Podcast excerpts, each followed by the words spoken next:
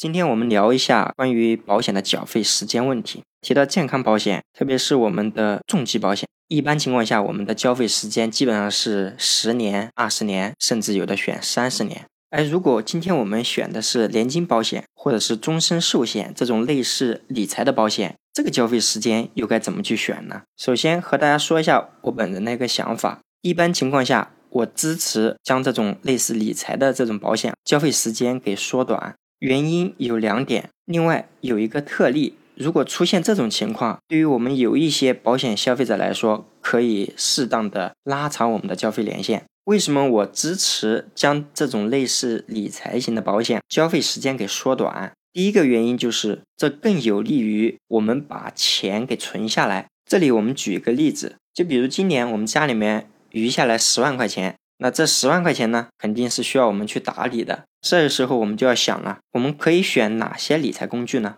我们更愿意去选哪些理财工具呢？最常见的是哪些呢？股票啦、基金呐、保险呐，还有就是投资房产啊。其实你看门路也就这么多，而且对于很多人来说，虽然是有这几项可以选，每个人都愿意向这些理财工具里面投钱。就比如志勤这边，我的股票配置就极其的少。几乎可以把它忽略，所以你看，我可选的可能最多也就这三个方面：保险、基金和房子。甚至对很多人来说，买房子可能也不是那么愿意去投资的。一方面可能考虑到一个政策性的一个问题，另一方面买房子是需要我们投入大量的资金的，好吧？这样你看，对很多人来说，那可能最多两个了：买点基金，买点保险。而另外一方面，我们要得兼顾到，我们投资理财又不可能把钱给放在同一个理财工具里面嘛，要分散投资，所以这里又兼顾到我们一个理财的账户问题了。所以每个家庭都需要短期、中期和长期的一个理财账户。短期的理财账户，我们可以放在银行卡里面，我们也可以去买一些货币型的基金。而中期和长期的理财账户。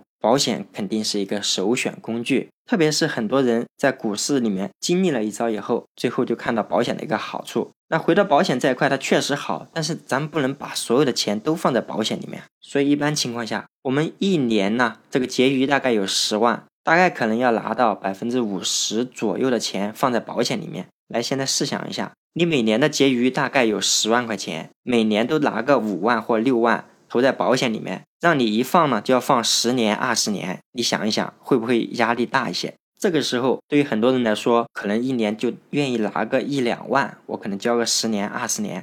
那我想问一下啦，我们十万的余额放了一两万在保险里面，那还有八万，这笔钱放在哪里面？全部投入股市吗？我相信有人这样做，但对于很多人来说，可能就觉得投入的资金多了。那这个时候你把它放在银行卡里面闲置吗？很明显就不科学了，对不对？那我们可以怎么做呢？我们其实可以还是一样考虑保险。我这个时候呢，把这个交费年限啊缩短到三年或者五年。哎，这个时候你想一下，我一年有十万余额，我只需要交三次，一年呢拿个五万或六万。这样的方式，我们通过保险来做，这个压力是不是一下就降下来了？压力降下来了，那我们钱呢也就存下来了。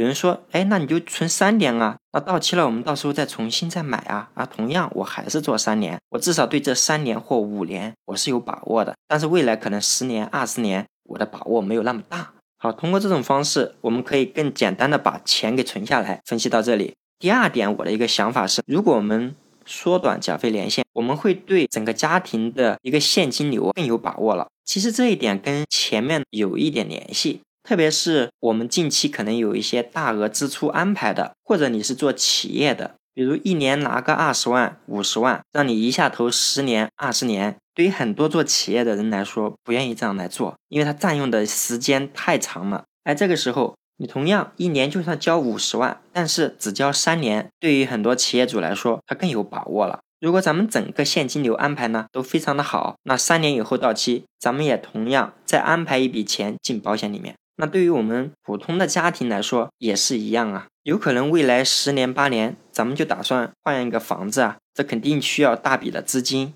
而如果你是需要长期缴费，而且交费呢对你来说可能占比还是比较高的情况下，这个压力肯定就来了。那缩短缴费年限，即使我最近几年每年交的钱比较多，但是我可能三年就交完了。我就算是打算买房子，我这两年我可以先不安排保险了，我把钱给集中下来，到时候可能要得换房子。好的，以上两点就是我更支持买理财类型的保险，缩短缴费年限的一个原因。有一种情况，对于很多家庭来说，我更建议你把交费时间尽量的拉长一点了。什么原因呢？当保险市场预定利率发生变革的时候，大家可以这样做。因为对于很多家庭来说，你一次性让他投一个十万、二十万，拿不出来呀。那这个时候，我们假如一年只投个三五万，但是我可以交费十年或者十五年，总体存下来的钱肯定就更高了。那为什么要这样做呢？就比如我们在九十年代末那个时候，保险的一个预定利率大概在八点八，你可以简单的理解为我这个保险每年按八点八的复利增长。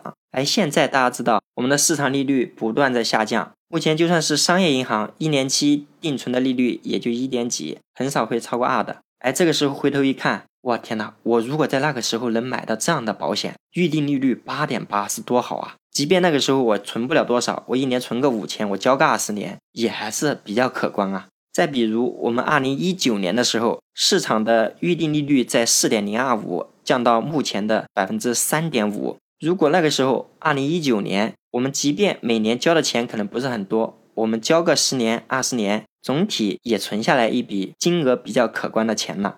而且我们的预定利率可以按照百分之四点零二五来。好的，关于这个话题呢，我们就分享到这里。如果你有其他的看法，欢迎在评论区留言。最后拜托一下大家，如果你觉得我的节目对你有用，期待大家给我的专辑做一个十分好评。